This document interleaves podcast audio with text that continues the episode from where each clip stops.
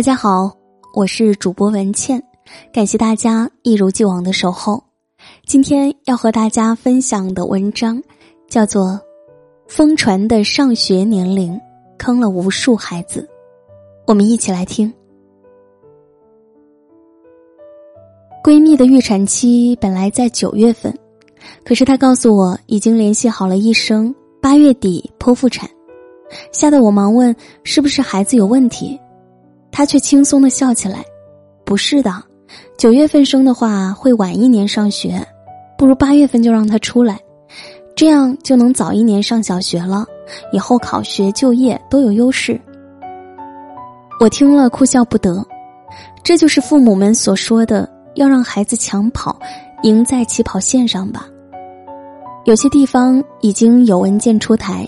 小学入学年龄不一定卡在8月31号之前，可以放宽到12月31号，也就是孩子未满6周岁也可以入学了。可是让孩子早1年入学，看起来有好处，实际上却弊端多多，更容易坑苦了孩子。不否认，很多智力过人的孩子早入学会有不少优势，但对普通孩子来说，过早上学会承受更大的学习压力和心理压力。小学跟幼儿园是截然不同的2种环境。我儿子一直是入睡困难户，不在床上折腾1-2个小时是不会睡的。上了小学没几天，每晚都是秒睡。开始我还偷偷高兴了好几天，后来才醒悟，孩子这一天的学习得多累，才能躺到床上就立马睡着啊。过早入学的孩子虽然仅比同学小了半年或几个月，但各方面能力都有不小的差距，比如专注力、知识接受度、逻辑思维力、理解力、自律能力等等。同事的儿子早1年上学，是班上最小的孩子，2口子每次辅导孩子写作业都是河东狮吼，有时候忍不住揍上2下，孩子紧张又害怕，越骂越不会，整个儿一恶性循环。同事抱怨，为什么这孩子这么笨，怎么教都不会啊？我说，那真的是因为他的能力尚未达到啊。一位有20年教龄的小学老师说，班上成绩好的孩子基本上都是比平均年龄大一些的孩子，小一点的孩子当然不乏聪明的，但要么习惯不好，要么感觉吃力，在上游也很难达到拔尖的水平，学习跟不上，纪律上又很难自律，时间长了，孩子的学习兴趣下降，自信心崩塌。心理学上有一个著名的马太效应，优秀的孩子会得到更多的表扬表现的机会，会越来越优秀，而差生反复受到挫败，自信和热情大受打击，会表现得越来越差。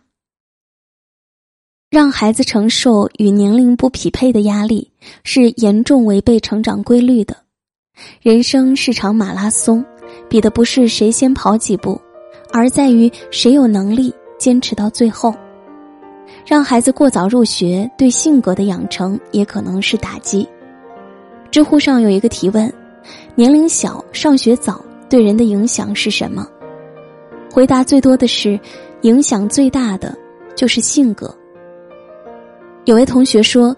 因为自己一直要跟比自己大的孩子竞争相处，不自觉的就被当成小不点儿、开心果，很难硬气强势起来。孩子的年龄差距拉开的不仅仅是智力差距，更是心智成熟度和情商的差距，这对孩子早期性格的形成影响极大。我就是早1年上学的，因为个子小，课间游戏时同学怕我拖后腿，都不愿意跟我同一组，他们常常用猜拳的形式决定，输的那组就不情愿地接收我。那时候我站在同学中间，感觉自己像个累赘，特别难受，孤单，没有自信。这也连累了我的学习，因为不自信，学习上就很难主动积极。从1年级到4年级，我成绩平平，人也毫无特色。直到5年级，我的个子在1年内突飞猛涨，体能大大提高，偶尔会在小团体里担当头领的角色。同时，心智成熟也让学习成绩提高了，自信才被激发出来。我用了5年时间，才将早1年上学的弊端消除掉。假如不是后来的逆袭，可能很难走出阴影。在孩子早期的性格形成中，最容易给好性格当头一棒的，就是在群体中的挫败感。心理学家说，千万不要小看同伴对孩子性格和为人处事的影响，那或是天堂，又或是地狱。如果孩子因为年龄小、气势弱，总得不到同伴的重视，本来开朗的性格也会慢慢变得没有生气、没底气，影响成长。记得《爸爸去哪儿》播出时，很多人对4岁的恩亨还不上幼儿园感到疑惑。霍思燕说，我觉得晚上1年幼儿园是对男孩最好的礼物。这样做不无道理，因为男孩与女孩的发育特点是有很大差别的。比如，男孩的语言能力要比女孩晚 1.5年，读写能力要晚1到 1.5 年。在2到6岁的学龄前，男孩更聚焦于对感兴趣的事物深入探索，女孩更倾向于小团体内的交际，所以男孩比女孩在自理能力、语言能力、交际能力上会逊色一些。男孩晚1年入学，有助于大脑接收更多来自大自然、室外的刺激，促进脑神经的链接和发育。朋友跟我抱怨，我儿子上学前是个闲不住的活跃小霸王，怎么上了1年小学后变得有点呆呆顿顿的了？过早被教室和学习圈养起来的男孩，体内活跃的多巴胺不能很好释放，爱跑跳、爱冒险、爱探索的欲望不能被满足，势必会渐渐磨掉锋芒。学习上没有女孩好，男孩特长又难以发挥，这对性格和情绪的发展是一种挫伤。过早入学对男孩的伤害还体现在社交上。儿童心理学家哈塔布说，预测一个孩子成年后的生存能力，不是看学习成绩，最好的也是唯一的方法，就是看他能不能跟其他孩子合得来。男孩需要通过社交来确定自己在群体中的价值，满足自己的情感需要。一位研究校园欺凌的老师分享过一个案例，一个年龄小、个头小的孩子总被同学欺凌。老师问欺凌者，总欺负他是不是因为他小？欺凌者说，他上课总动来动去的，又爱说话，同学都讨厌他，我不欺负他欺负谁啊？早1年入学的孩子，如果无法很好的自律，或者不能体会别人的情绪和情感，很容易被疏远孤立。要知道，男孩们的群体社交是有弱肉强食的动物性的，大的、高的、强的基本是发号施令的领导，小的、弱的、差的很容易沦为跟班。一个弱势的男孩不但容易被欺凌，也很容易没有主见、没自信，影响一生的社交底气。那么，一定要让孩子晚点入学就是最好的吗？0到6岁的大多数孩子，大脑确实还没有发育到接受繁琐文化知识的程度。对他们来说，比起枯燥的知识灌输和单调的课堂学习，来自于大自然的刺激、兴趣探索和父母的陪伴，才能更好地唤起求知欲，更好地满足知觉的发展。相对来说，学前时间拉得更长的孩子，幸福感会更高。但是如果孩子的求知欲爆棚，安全感基础牢固，社交能力较强，那早1点入学也未尝不可。我就认识一个这样的小学霸，性格安静沉稳，6岁已经是数独高手，奥数比赛频频获奖，给几本书就能过上充实快乐的一天。这样的孩子势必是要比同龄人快走几步，才能匹配上他的天赋。最科学的教育是遵循每个孩子自身的发展规律，天赋高、适应能力强的孩子，大步快跑当然可以。想跟父母多赖一会儿的孩子，那咱们小步慢踱也不错。谁说通向孩子人生最终快乐和幸福的跑道只有一条快速通道呢？曲径也能通幽，长林也有风草。如果不分青红皂白，闭着眼睛拼出全力，对孩子生拉硬拽，揠苗助长，坑了孩子，也累坏了自己。好父母养孩子不该急，不该慢，最好该是刚刚好，只有刚刚好，才能让你的可爱小人儿刚刚好。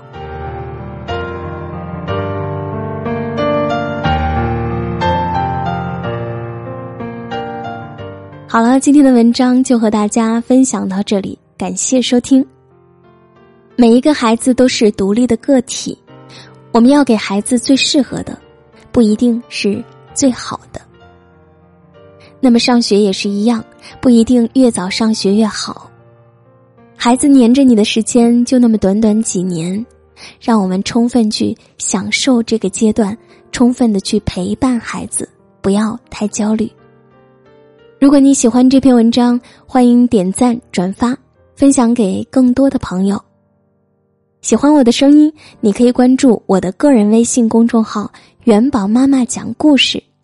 每天晚上可以听到一篇育儿文章或者是睡前故事。好了，今天就是这样，我们明天再见。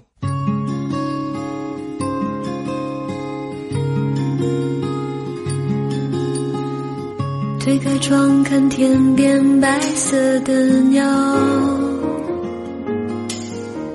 想起你薄微的笑，那是你在操场上奔跑，大声喊我爱你，你知不知道？那时我们什么都不怕，看咖啡色夕阳又要落下，你说一直好，就这样永远不分开。我们都是好孩子，异想天开的孩子，相信爱可以永远啊。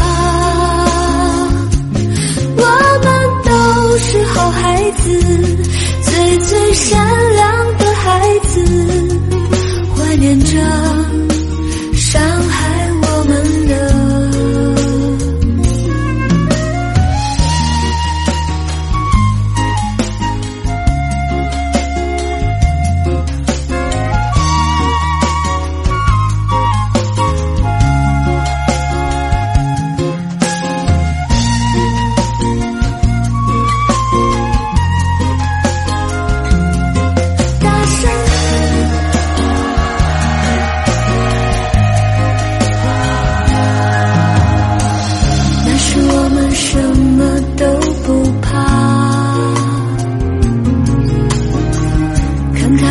夕阳又要落下，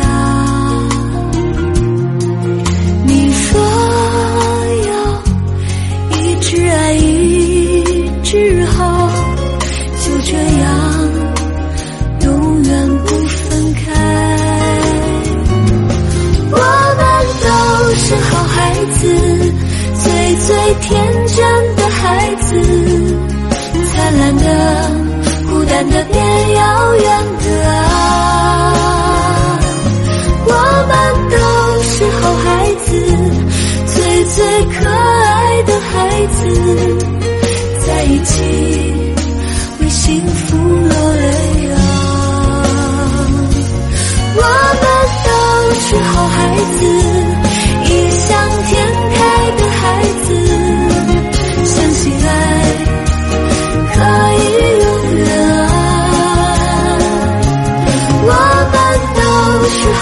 最最善良的孩子，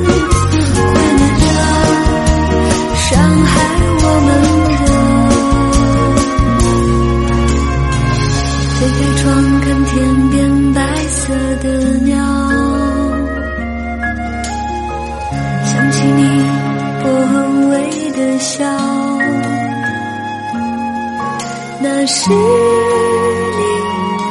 在操场上奔跑，大声喊我爱你，你知不知道？